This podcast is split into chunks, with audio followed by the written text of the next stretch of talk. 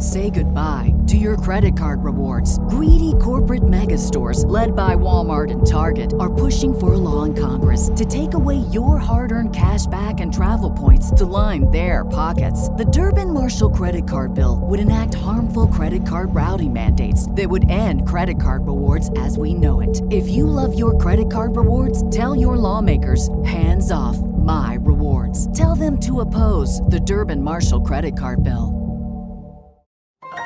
This is a podcast from Minute Media. In the fall each year we all congregate all gathered at the The scriptures reading from the book of Our favorite verse, my God, a freshman Drunk and obnoxious, fans Ain't nothing finer in the land. Now the 3,000 of our best friends.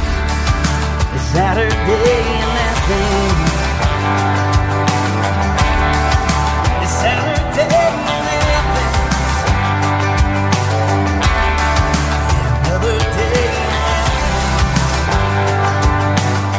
Welcome to the Saturday in Athens podcast. We're a Georgia Bulldogs show by Dogs fans for Dogs fans. I'm your host, Herschel Gurley, joined as always by my co host, Boss Dog. And, Boss, it's one of my favorite weeks of the year. It's rivalry week, not just with the Dogs, but across college football.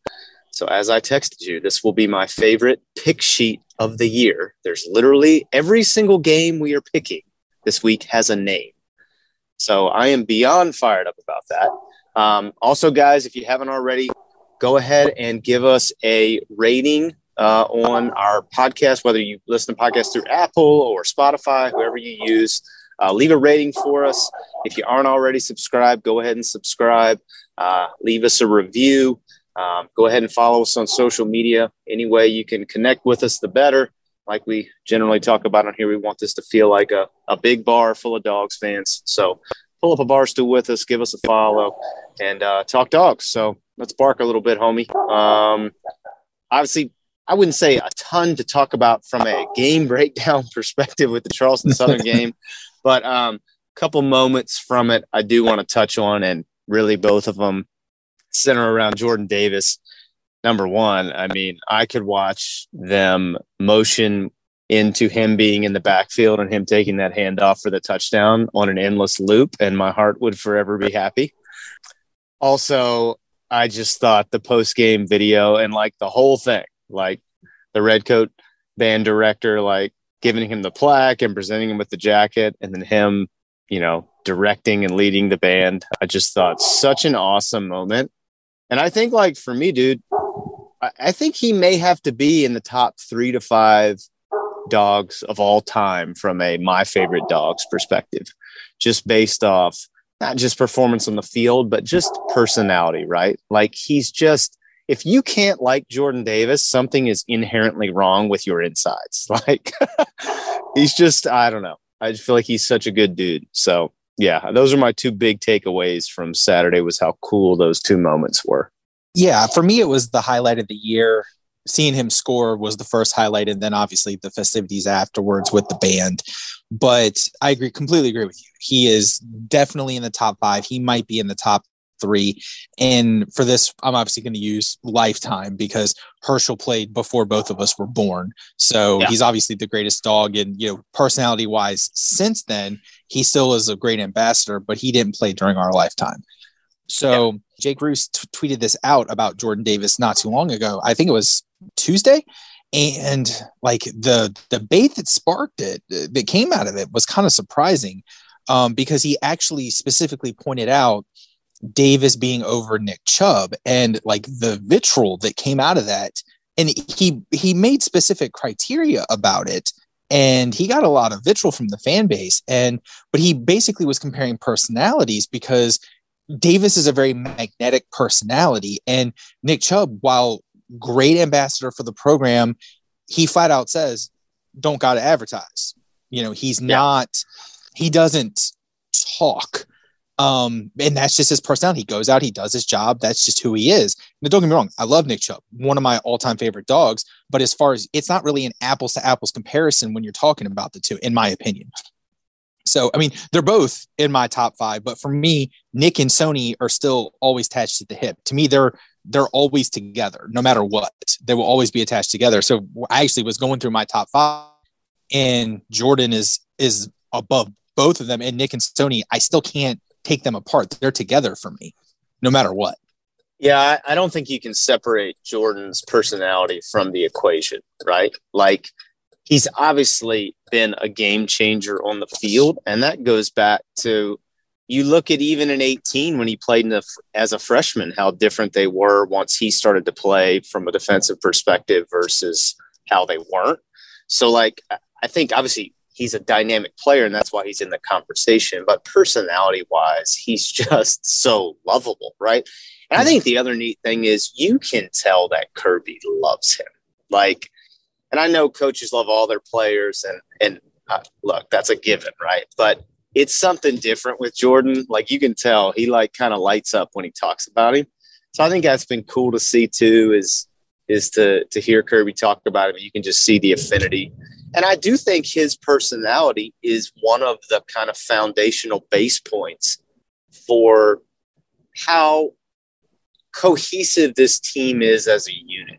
Like how because he's so joyful, and I think as one of the leaders of the team that kind of rubs off, right? Attitude reflect yeah. leadership. I mean, you can see that in how they play and how they interact with each other.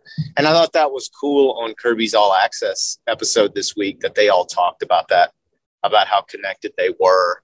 And they all just are always constantly talking about how they just want to play for each other and play for each other. And I don't know, man, it's just been such a fun year and I thought Saturday was a good celebration of that in so many ways. Um, and then you know what Kirby said in the in the post game presser, well not the presser, but in the post game locker room from the All Access show, I thought was great too. He's like, you know, look, this has been a strange week because, and he didn't come out and say this, but it's a strange week because you're preparing for an FCS opponent, right? So it's hard to get up for that. I think from a preparation perspective, but then you know also it's celebrate the seniors week so in a lot of ways it's a farewell to these guys but season's not over right? Like we associate farewells with goodbyes but there's a whole lot of football left. So he said that yeah. okay look it's been a weird week. We all recognize that but it's time to lock in now. Like we've got a two week run here that we got to get rolling. And you know that kind of takes us into I, I always think this is a weird week too because even though it is rivalry week and usually big football games across the country, not just with Georgia and Georgia Tech, but it's a holiday week. So, dude, smack dab in the middle of all this is Thanksgiving on Thursday, which football wise, like I'll tell you, when I was working for the Redskins or Washington football team, uh, we had we did not have a Thanksgiving Day game, but we practiced on Thanksgiving. So, you know, you get to the field like normal. And then the only thing that really changes is it's early release on Thanksgiving. So instead of like a normal practice time, which I think for us the time we would practice like one o'clock or 1.30 or something like that. Um, I think practice that day was at like nine. And then everybody was released at kind of 1.15 or 1.30 to, to go spend Thanksgiving with their family. So I think that'll be probably, I would guess, similar with with the dogs. That'll be the only functional change I think preparation wise is that maybe they have a half day Thursday and you tell me if you're thinking different on this. I mean, I, I would think they are marginally preparing for Georgia Tech and mostly preparing for Alabama. Like, I'm not saying they're doing installs already for Alabama, but I think they're probably looking at tape from both this week. When you think, like, I, I just think say what they want. Georgia Tech stinks. Like, I think the spread reflects that. And we could pretty much go out and run the Charleston Southern game plan. And I think cover the spread against Georgia Tech. So I would I would foresee that they are doing some work on Alabama this week. You think I'm wrong on that? No, I think all the prep work, especially behind the scenes, is all Bama. I don't think any of the, you know, analytics, all the film work, all of that stuff, I think is all Bama. I think probably I mean, we're taping on Tuesday. I'd probably say they did a little bit of film stuff and study on tech maybe Sunday, maybe a little bit on Monday for player wise, but I'm talking about like support staff is all Bama right now. I think support staff is full on Bama, not touching Georgia Tech at all. I mean, we could be wrong on that because you know we've never done this before, but I don't think they're, you know, this game plan should be very vanilla, and the defense will probably be very aggressive, and the game plan should be very similar to get in, get up big, get out, get healthy, rest, get ready for next week. Yeah, I mean, this is the beauty of Paul Johnson not being there anymore. You, you don't have to deal with this triple option. A from a schematic scam standpoint and trying to prep that and get the defense ready for it. But also, two, you're not, I feel like you're not as worried about somebody taking an ankle or a knee injury coming out of the game, right? So mm-hmm. you just love that. I mean, it's great that he's not there. You don't have to fool with that offense anymore, deal with all that prep. Uh, and I think it just makes it a little bit more of a seamless transition into championship week uh, coming up December 4th. So, yeah, I love that. I mean, Georgia Tech's coming off getting the doors blown off of them by Notre Dame, and I don't think the outcome is going to be much different this coming weekend. I mean, talent wise, it's a Grand Canyon sized gap between those two programs, and Geoff Collins doesn't exactly strike me as a, a master strategist or anything of that nature. So, um, I think this, like it has been for a number of weeks, it's going to be a lot more about do the dogs cover the number that it is? Oh, are we worried about Georgia Tech? Like, I think this is just going to be, you know, they're going to steamroll Georgia Tech. Um, yeah. So yeah, um, I mean, I, I, think you're kind of probably where I'm at. This is just I'm on I'm on the countdown to Atlanta, brother. And the the other Atlanta, like at the Benz, not the uh, yeah. not the ex, not the exhibition taking place at at Mark Richt Field uh, this coming Saturday. So, um, they won't talk about it, but I would love to hear the conversations that are happening internally in their prep meetings because you know they have just got to be fired up about this opportunity. There are just so many skeletons in that closet, and they have to be cognizant of that, right? Like there's so many demons to exercise. I'm so so fired up.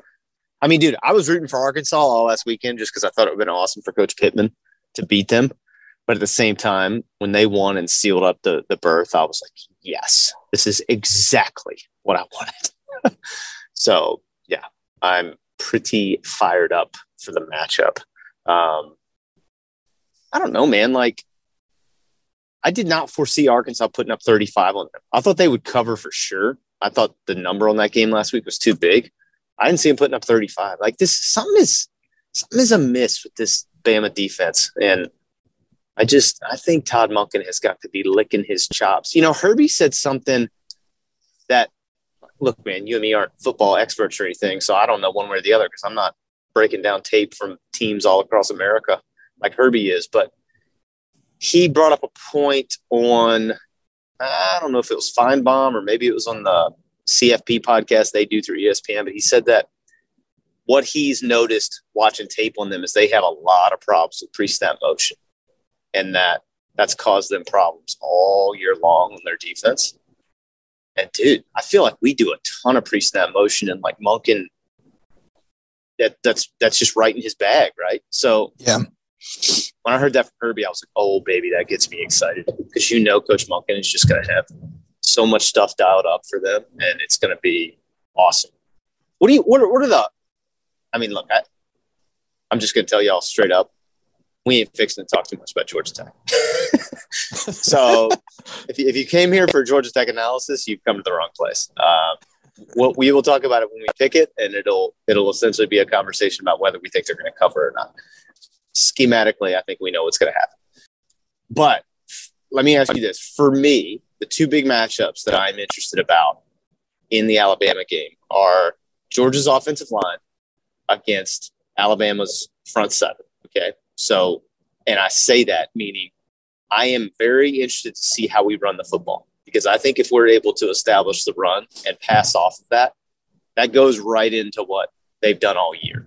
I also think it allows us to control clock and keep Bryce Young and Alabama's offense off the field. So that's matchup one for me. Okay.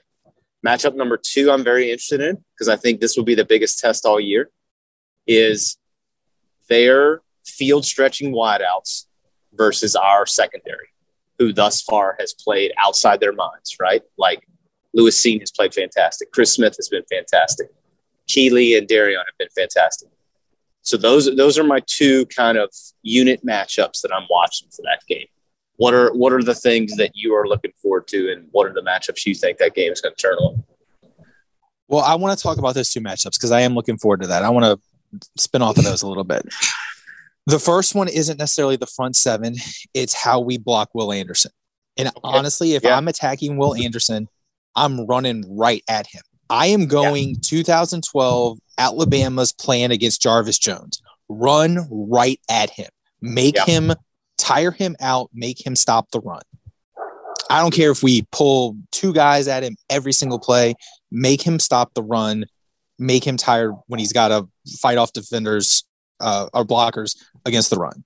And I mean, he's a he's a decent run defender, but he's not. He's a pass rusher. That's where he makes his money, and he's going to get tired quick if we're running at him every single play. So, also having Salyer back is going to be huge for that. Yeah. Secondly, I don't really think it's field stretching wide receivers. I think it's field stretching wide receiver because Metchie has been Metchie's really turned into more of a possession type guy as the season's gone on, and Williams has been pretty much their only deep threat the past three games. Metchie's had a couple where he's busted them, so his numbers look better, but they've been short slants where he's taken them long. Williams is beating people deep. I think that we'll go the same defensive alignment we did after the first two drives against Tennessee. I think we'll, we'll see Smith at star, Jackson and um, Cine at safety. Yeah. And we'll have the three inside linebackers, you know, the three headed monster at inside linebacker to negate the speed factor. And we're going to have to jam him at the line with probably jam him with one of the linebackers and then turn around and, you know, have someone physical like Smith on him and have Jackson and Cine over the top. That's especially when he's in the slot because that's where he's most dangerous. Outside, I'm not as worried about him on the outside, but when he's in the slot is where he scares me. Yeah, I I guess I'm gonna add a third matchup into this because I think it's the other piece of it that, and we'll we'll dive into this more in depth next week too. But I think Georgia's defense is going to present the most problems from a pressure perspective for Bryce Young. You know, unlike anything they've probably seen all year. And dude, he's still young, so I I think that's going to be interesting to see how he handles the pressure. And I think their game plan is going to be what it's been all year. It's just to stay home with, you know, try and bring four and just have guys back there to stay in coverage and they'll get home with with the guys they bring. I mean, I think that's that's going to stay intact. And I think they're going to have success with that because for me, for the first time in a long time, Alabama's line doesn't doesn't scare you, right? Like, when's the last time you could say that where they weren't just absolute maulers and road graders that you knew were going to control the line of scrimmage and win? And I don't think that's the case this year. And I think, especially given the fact they haven't played anybody like Georgia's D line, I just think, man, it it's going to be real interesting to see. And I think that's going to affect Bryce because I just don't think he's had to deal with a ton of pressure. And I think I think maybe the team that pressured him the most is, is LSU. Don't you think? I thought he was running around a lot that night. And yeah, he was. They they obviously didn't put up a lot of points. So I don't know. I, that'll that'll be interesting to watch too. So yeah, uh, another thing I want to talk about. This is we'll get off Alabama. We'll talk more about them next week. Mackey Award finalist list got released today. Brock was not one of the three finalists. I want to talk to you about it real quick. I will be honest with you The two of the three that made the list, I had no problem with. I thought they were completely justified. And even if you it was only a two person list and you chose them and didn't choose Brock, I could see the argument. Okay.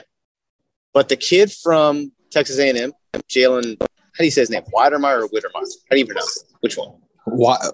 Wydermyer. Wydermyer. Yeah him being on the list over Brock, I think is an, just an absolute miss. I mean, n- no chance given the results on the field and given more importantly, the effect Brock has had on the number one team in all the land. How can he not be on the list? I just, it, it makes zero sense to me. That bothered me.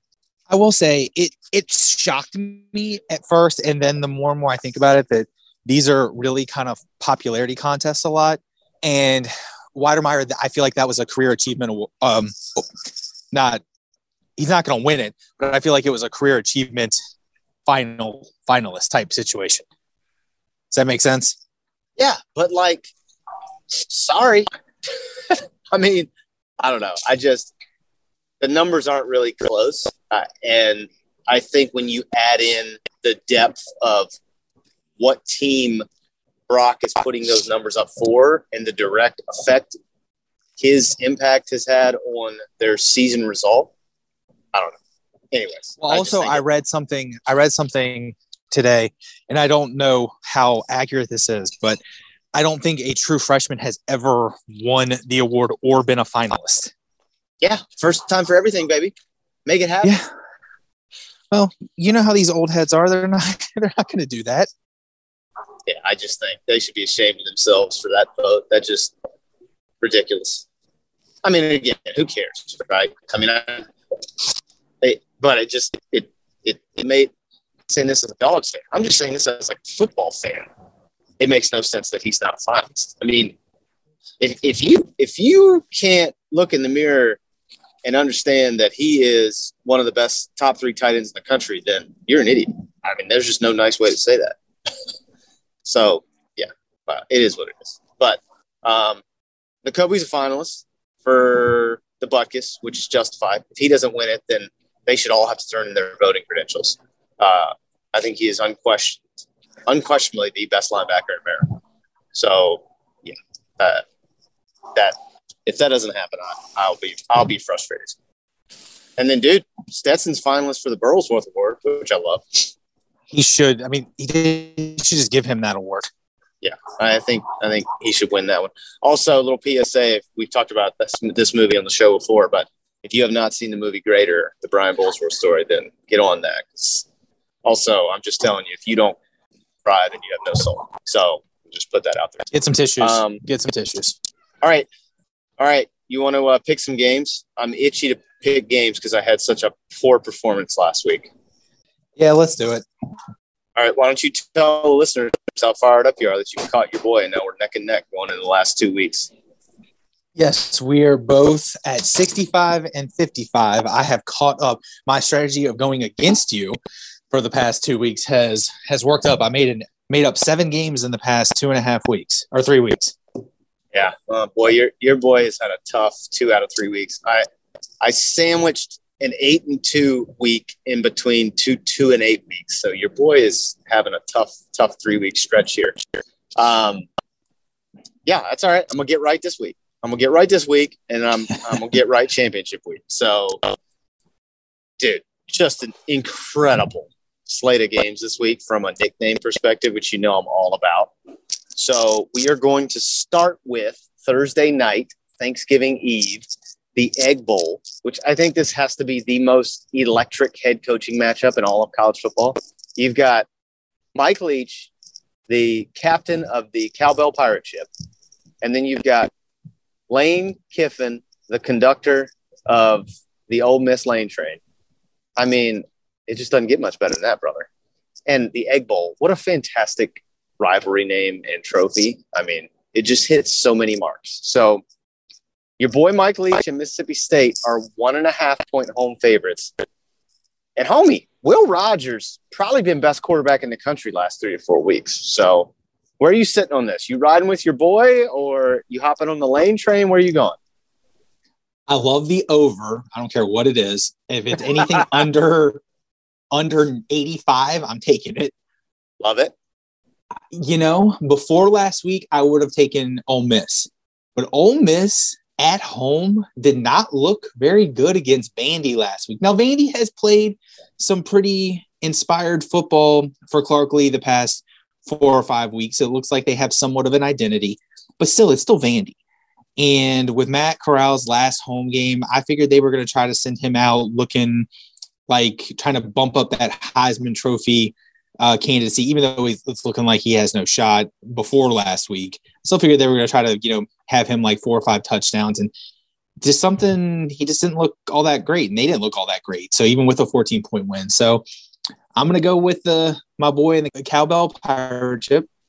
I don't think it's going to be this I think it's going to be very high scoring, but I'm not so certain that it's going to be very close at the end. I could see this, you know, being like a 50 to 30 type game by all time said and done because Ole Miss's defense is just not very good. They've burnt me so many times this year when I picked against them. So I, I'm I'm with you. I'm rolling with the cowbell pirate ship. I'm I'm, I'm all Yes. on board with Coach Leach. So I'm taking taking the Bulldogs from the West. So Yes. let's do it. Let's go, Coach Leach. Get your boy a Thanksgiving W. I want to be enjoying a piece of pumpkin pie and starting my week one and zero. So let's make that happen. Okay. Second game of the week we're going to pick is a Friday night matchup. Also, one of my favorite favorite named rivalries, the Apple Cup. Washington and Washington State. Again, fantastic name.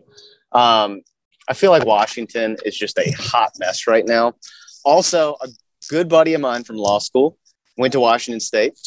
They have this song on YouTube called the Pullman song. For those of you who don't know, Washington State is in Pullman, Washington. And we used to jam the Pullman song all through the Dogs' magical 07 season. So I've always felt like it was kind of a lucky song. So YouTube the Pullman song and jam that out. And um, yeah, so that's one thing. Also, number two, dude, the Coug flag is a mainstay at college game day. And I always try to get a picture with the fellows that have the Coug flag that week. Um, so a lot of things going on there. So where, where are you feeling about this one? It's it's at it's at Washington at Husky Stadium, right there on the water, and it's essentially a pick 'em. Cougs are a half point favorite. Where are you sitting on this? All right. I know I'm going to butcher this stat. So, but the, when I read this, this was a couple weeks ago.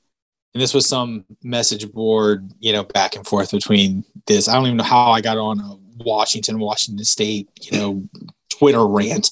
Um, but it, it was a very entertaining read. But if I've read this correctly, Washington State has not had a lead in the second half against Washington since 2007. Oh, I love stats like this. Now I could not. I like I said, this was back and forth, and the the Washington State people did not disagree with this. So I'm I'm rolling with it. I don't know if this is accurate or not. That doesn't mean they haven't won because they've won, but they have not had a lead in the second half. Everything That on Twitter, the- everything on Twitter is true.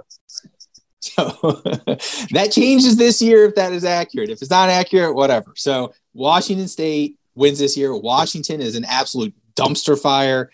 Who knows who their coach is going to be next year? The whole fiasco with Lake, which just surprised me because I was really, I really was like that hire. But I like Washington State to win. They look pretty good this year. I like, I, I like how they've looked this year they seem to be on the right direction, even though they were, you know, had that drama towards the um, beginning of the year. Who knows who the coach is going to be uh, next year? But they at least have some stability in the program. Washington does not at all. I'm taking the Cougs. I'm with you, homie. I'm rolling with the Cougs. This pick is from my boy, the Cash Man, my buddy from law school. Uh, we're going we're going to jam the Pullman song on Friday night. Cougs are taking home the Apple Cup. You can mark that down right now. I mean, this is not boding well for us to have differing records, but No, if we're gonna if we're, if we're gonna go down, the Saturday Night podcast ship is gonna sink together, brother. All right. Third game of the week, monster game. The game, Ohio State going to Ann Arbor to the big house to play Michigan. Ohio State absolutely dollywopped Michigan State last weekend. Like, I think they're still scoring points as we are taping this. Um, and Michigan State secondary still hasn't stopped anybody. So I think we could run back our 1998 JV team when we wore the bright yellow pants, homie. And I think we could have, and we were running the T formation. We could have run 26 reverse pass. I mean, tell me I'm wrong. That secondary was was uh, was hot garbage last week, and really has been all season. It was just a matter of time before somebody exposed it. I just didn't expect it to be quite that bad. Neither did I. Neither did I. Um, okay, so Ohio State is a seven and a half point road favorite. What you feeling about that one? I have no feel for this game at all. It is Ohio State as good as they were last week? I don't think so. I think Ohio State is closer to what we saw against Nebraska and Oregon and that that offense. They're going to put up points, but they they don't blow teams. They don't blow teams of similar talent level out. I think it's going to be close. I have no idea who's going to win. I could see this being another overtime game. Um, I'm going to take Michigan to cover, but again, I have no feel for this. I mean, I would not be surprised either way if Ohio State comes out and wins by 40 or if Michigan comes out and wins by 20. I, I have zero feel for this game at all. Boy, I'm right there with you. I I have no idea what this is going to do. Uh, Michigan, I thought after the Michigan State loss was going to implode and like drop a game to somebody they shouldn't have lost to, and then get the doors blown off them by Ohio State because that just kind of seems to be what these Harbaugh teams do. But dude, they've stayed right in that pocket, stayed together, have played some really good football, and this is a monster game. And like, dude, they win this game, they are square in the CFP conversation. Like essentially, they went out there in. And so, massive game for their program. What makes me nervous is I, I don't think either one of us would term the Michigan offense as high flying. And if Ohio State breaks their back a little bit early and gets up, I think it'd be like last weekend, right? Like I think it could yeah. be one of these. I think it'd be one of these runaways. If Michigan is able to run the football and play some defense and get some stops, then I'm with you, man. I think it's going to be a nail biter, maybe even something that goes to OT. Oh God, I just don't have any feel for it. But Michigan's playing at home. It's a huge game. It's gonna be a huge atmosphere. I hope it's like 27 degrees and snowing. Like that. I feel like the game should be played in that kind of weather every year. I, I think I'm with you, man. Something about this just says to take Michigan. Could be because I read an article today that said they've had signs posted since the end of last season that said, "What have you done today to beat Ohio State?" You know, I love stuff like that. It means nothing, but I love it. Yeah. So I think they're geared into this, and I think they're going to be on a mission. So I'm with you, brother. I'm taking the Wolverines. Also, just like a gut thing, we had Michigan helmets in high school, so we'll roll with that. Yeah. Too. We weren't I, I we just, weren't ma- we weren't maize and blue, but we had their helmets. So yeah, that's where we're that's where we're going, brother. Okay. The next one on the docket is the Sunshine Showdown. Florida State at Florida. We didn't talk about this mainly because I just don't care. Like I have found it interesting that Georgia fans have spent so much time and energy celebrating slash dancing on the grave of Dan Mullen. Like, and I'm obviously in the minority on this. I, he stirred emotion not one way or the other for me, and I'll tell you why. Because he's irrelevant he was never close to being as competent and or as excellent as Kirby. And so I loved it that he was the head coach at Florida because I knew you could just pencil that W in as long as he was there. So like, didn't really wasn't really cause for celebration for me that he got fired. I guess he just rubs people the wrong way, so people were happy to see him get fired because he's such a doofus. And like, I guess I can see that. Like, I couldn't care one way or the other that Dan Mullen got fired. He's a dweeb and not I think a great head coach or a leader of a program. So this was this was a result that was always going to happen. And I just have this feeling in my gut that Scott Stricklin is going to screw up anything that he touches.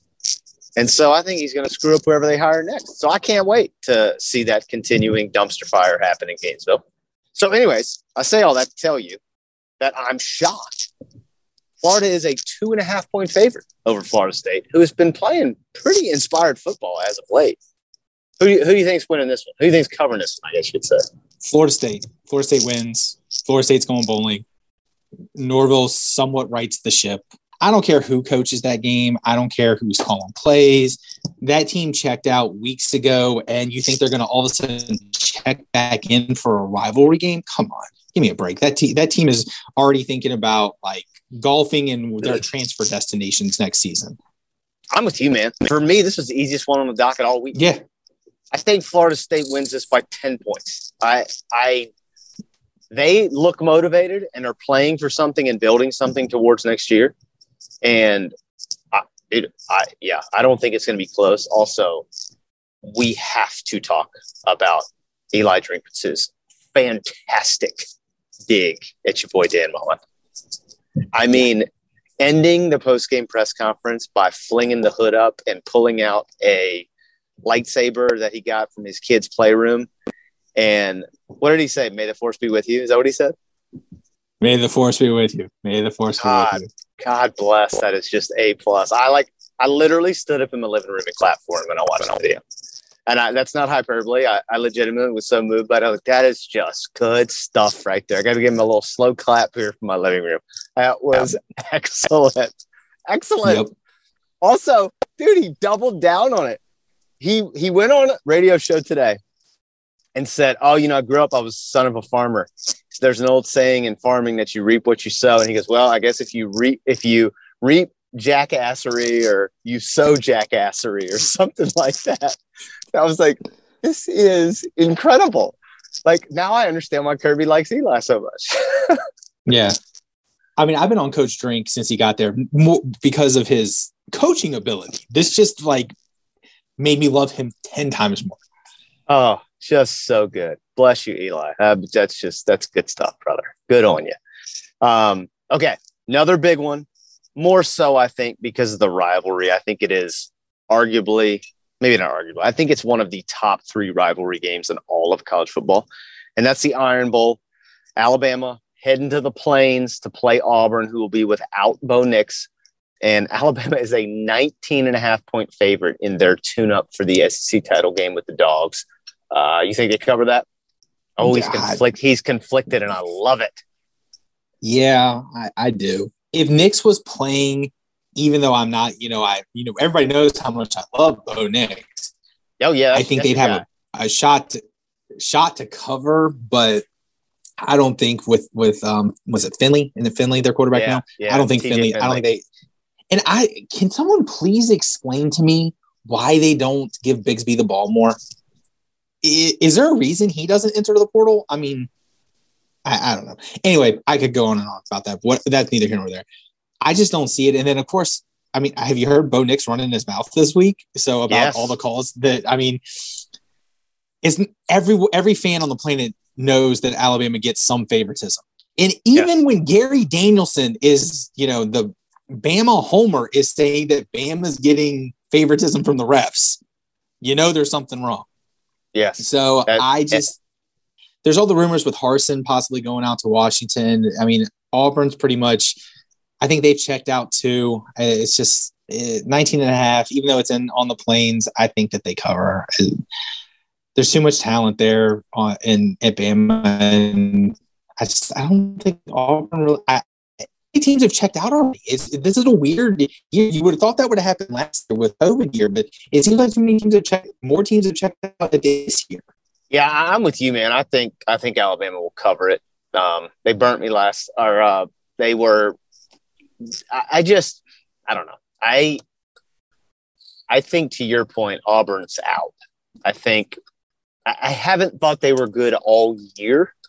So them not being good and not really having anything to play for of any substance, which I, I shouldn't say that. In the state of Alabama, beating Alabama as someone who either plays for Auburn, you could go one and eleven, and that's the one win you want. So it's not like they're playing for nothing. It's a monster rivalry game. I just think the Jimmies and the Joes don't shape up so well for Auburn this year, and that's not to say Alabama or anything like that.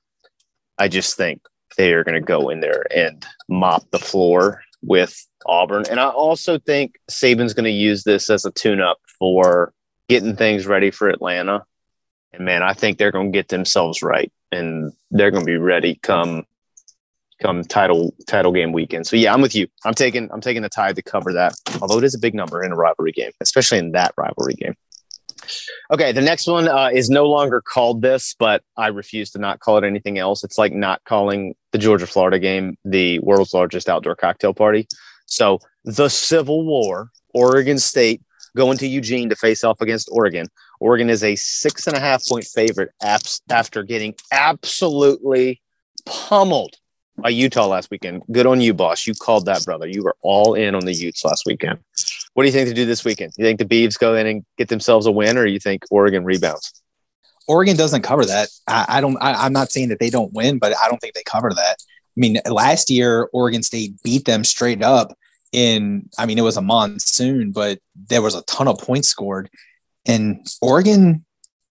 I mean, like I said last week, they they usually towards the end of the season every year they do this. It just they just they're a completely lethargic team kind of muddled through they, they they're high flying at the beginning of the season and then it's like towards the end of the season it's all gone and it's like they turn into this run first smash mouth team that can't score and if they do score it's they can't stop anybody which for all the talent on that defense just blows my mind you've got two legitimate top five players on that defense with Sewell and Thibodeaux, and you can't stop anyone come on so I think Oregon State covers. I, I have no idea if they're going to win or not, but I think Oregon State covers. Yeah, I'm taking I'm taking the beats. I just because I don't want to pick Oregon. Essentially, I don't really have any feel for it.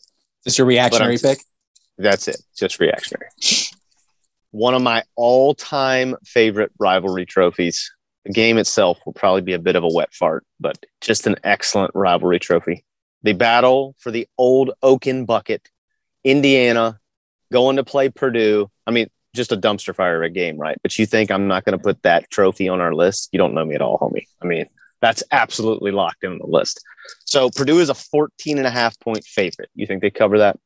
I looked at this to start off with when I saw the list and I was like, you know what? Purdue, definitely going to take Purdue. And then I started looking at it.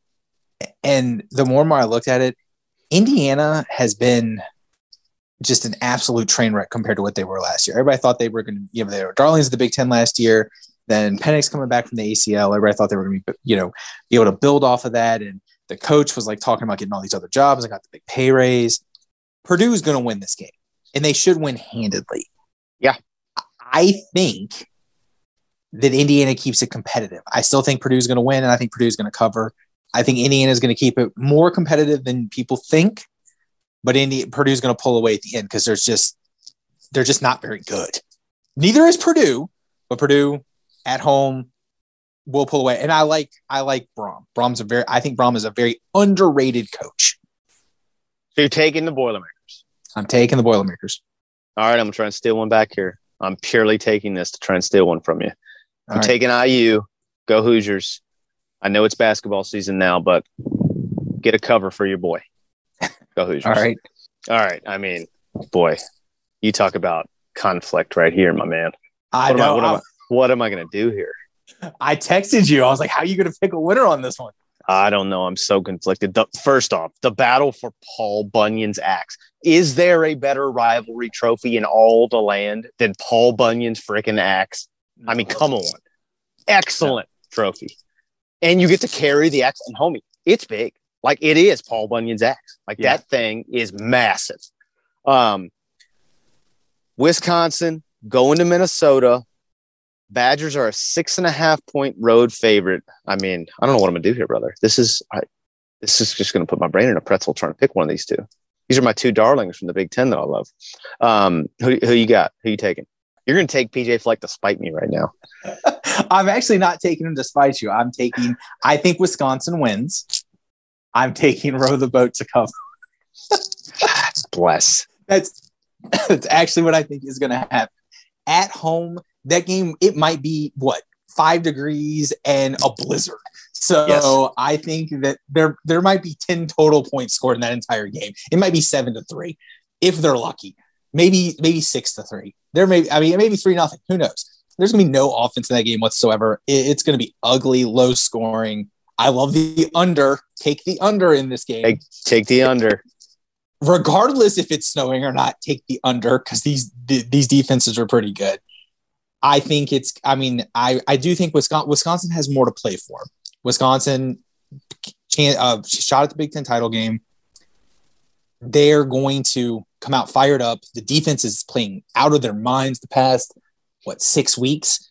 So I think that Wisconsin wins, but it's going to be really close. So I'm taking, give me row the boat. Badger fans, I love you. Madison, I love you. State Street, I love you. But if y'all think that I am not picking the quarter zip and that beautiful double wins or not that PJ Fleck is pulling out this weekend for Paul Bunyan's axe, y'all don't know me at all. I am yes. taking the Gophers, and I'm not even thinking twice about. It. I'm not going to overthink it. I'm not going to break it down. The Gophers are raising up Paul Bunyan's axe. I don't just think they're going to cover. I think they're going to win straight up. How about that? I'm going to take you a step further. On tally All right. site this week, I'm going to take them to win straight up and to cover. And I All need right. some recovery on Tallysight after my bummer of a week last week. All right, next game on the docket. Also, another fantastic rivalry game name Bedlam. Oklahoma going into Stillwater, play the Pokes. Oak State is a three and a half point favorite. They are also very much alive in the CFP conversation. Who you liking that one? Oklahoma State all day. Their defense is playing excellent. Oklahoma's offense is stuck in neutral. Lincoln Riley can't decide what quarterback he wants to play. And as I said a couple weeks ago, there is no reason that any team that has college football playoff aspirations should ever struggle against the Kansas Jayhawks. Go Pokes. I'm with you, homie. I'm taking the Pokes. I I like how that team is constructed this year. Um, I also think they have one of the cooler home stadiums in the country. Uh, it, I've never been there, but it looks like on TV that they are just right up on the field. Uh, so I bet it's a really cool place to watch a game of it. It's loud. Um, also, Stillwater is supposed to be a really cool town. Uh, fun fact: it's where Garth Brooks got his start. It's where he played country music. He went to Okie State. Uh, he was a personal friend of head coach Bill Self, head basketball coach at Kansas, who was also at Oak State. So yeah, uh, Eskimo Joe's great place to eat and drink beers in Stillwater. So yep, go Pokes. I'm taking them as well, brother. I think Oklahoma is a fraud up and down the line, and they have been all year long. All right, clean old fashioned hate. The dogs are going to uh, Mark Rick Field uh, in Atlanta to play the Bugs. 34 and a half point road favorites. How much do they cover that by? 17. Oh, I like it. I think it's like 56 nothing. You think they're going to duplicate the Notre Dame score? I think that I could see like a 56, 55. I mean, I could even see a 59 with a field goal in there. You know, I could see something like that. I just, I don't see, I don't see Tech scoring unless there's some stupid, weird touchdown like CSU got last week. I don't see, I don't see Tech crossing midfield in this game, honestly. On top of that, this is exactly like I said earlier get in, get up big, get the backups in, get out, stay healthy. There's just no reason that this isn't an absolute dollywop of a game and just moving on. There's just there's not even this isn't even talent disparity. There this is I mean, you're basically playing a JV team at this point. If you told me that in order to take another breath, I had to name you one player on Georgia Tech's roster, your boys, it's curtains for your boy. I could I not couldn't name, name I I could could have not named name one. one player on their roster. I couldn't named one. He just entered the transfer portal though. Jahmyr Gibbs, the running back that we wanted to get a couple years ago, late, and he went to Tech. Cou- couldn't That's tell the you only one, one I know. couldn't tell you one guy. That, that's bad. Dude, I'm not like a casual college football fan. That just tells you how irrelevant Georgia Tech football is. Couldn't tell you one guy on the roster. I can barely tell you Geoff Collins' name. I know he spells his name with a G. That's an indictment to start right there. Just G off. Yeah. So, yeah, I think they are going to dump truck Georgia Tech. I'm with you. I think they're going to put up in the 50s from a point perspective. And I am expecting a special teams touchdown of some kind this weekend. I think it's going to be Ladd. I think Ladd's going to bust one before Kearis does. He was close oh, last week. Oh, he was so close last week. Kearis was like one shoelace away from getting one. Yeah. Well, I mean, dude, I let's take a moment to just there unless something just I, I think they would have to have Doctor Strange come in pregame in order for something to happen where Georgia loses the football game. So, dude, the dogs are going to be 12 and 0. I mean, Yeah. What a fall, brother. I mean, just incredible. So, if you think we're closing this out without talking about the over under, all right, listener over under. How many croissants is my boy going to eat on Thursday? uh, Set the number Hmm. for me. hey, let, uh, let me do this. Let's set the number of cans. How about that? Oh, I like that. How many come in a can? No, no. I, I- I think I think twelve. I don't know. I, don't, I honestly don't know. 12. 12, that's the appetizer. No, I'm I I mean- I, I'm thinking I'm thinking the over under of number of cans of croissant croissants that I eat will be three. So, and I'm Okay. putting I'm putting it throughout the day. I'm right. guaranteeing you it'll be the over. no It- questions asked. It'll be the over. Gonna be a three can day for my boy. At least, at least. The, my wife buys the four pack. That's mine alone. Then buys the four pack for the rest of the family. So, and I usually get into the family section. So, That's right, baby. I'm so here for it. So y'all just keep that on your mind while you're having your Thanksgiving suppers. It ain't none of y'all across America eat more croissants on America's day of celebration than my boy. He's gonna be eating French all day long. I mean, that's pretty much my Thanksgiving. You know, I'll have like a piece of turkey, like a couple little sides here and there, but you know, pretty much that's that's pretty much what I'll eat on Thanksgiving. You know, that's what I like. So, Oh, I love that. I love that. Well, I will uh, eat my body weight in um, stuffing and I'll just lather it in gravy. And my favorite thing, really, though, about Thanksgiving is not the initial meal, it's like the halftime of the egg bowl leftover sandwich that I'm going to make. I'll toast me up a little sourdough, slap some provolone cheese on there with some turkey and stuffing, little drizzle of mashed potato in there, and then top it all in gravy. Oh, get out of here. I'll cut you for that. Dude, they had uh in college, they had a sandwich at this place I used to go, and it was called the Thanksgiving leftover sandwich. They had it all year long. Do you know how many of those I ate during my college times? Like, I, I couldn't even put a number on it. I ate so many of them. Every Tuesday and Thursday, I ate one because they served them on Tuesdays and Thursdays. Had one every Tuesday and Thursday of my entire collegiate experience. that's a large number, folks. A large number. Your boy was housing Thanksgiving sandwiches. And And this look, is a very, very small man. hey, look, and look, I, I I don't fool with no cranberry. Okay, don't. I, I same rule for my Thanksgiving sandwich as I have for my pizza. Don't fruit the pizza.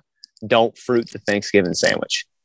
Y'all put the pitchforks away. I know some of y'all out there are all about your cranberry sauce. I don't. Mm-mm. I don't want nothing to do with it. You keep the fruit. Keep all of it. Cranberries are gross. No thanks. So, All right, homie. Well, happy Thanksgiving and go dogs. happy Thanksgiving. Go dogs. Say George is better now.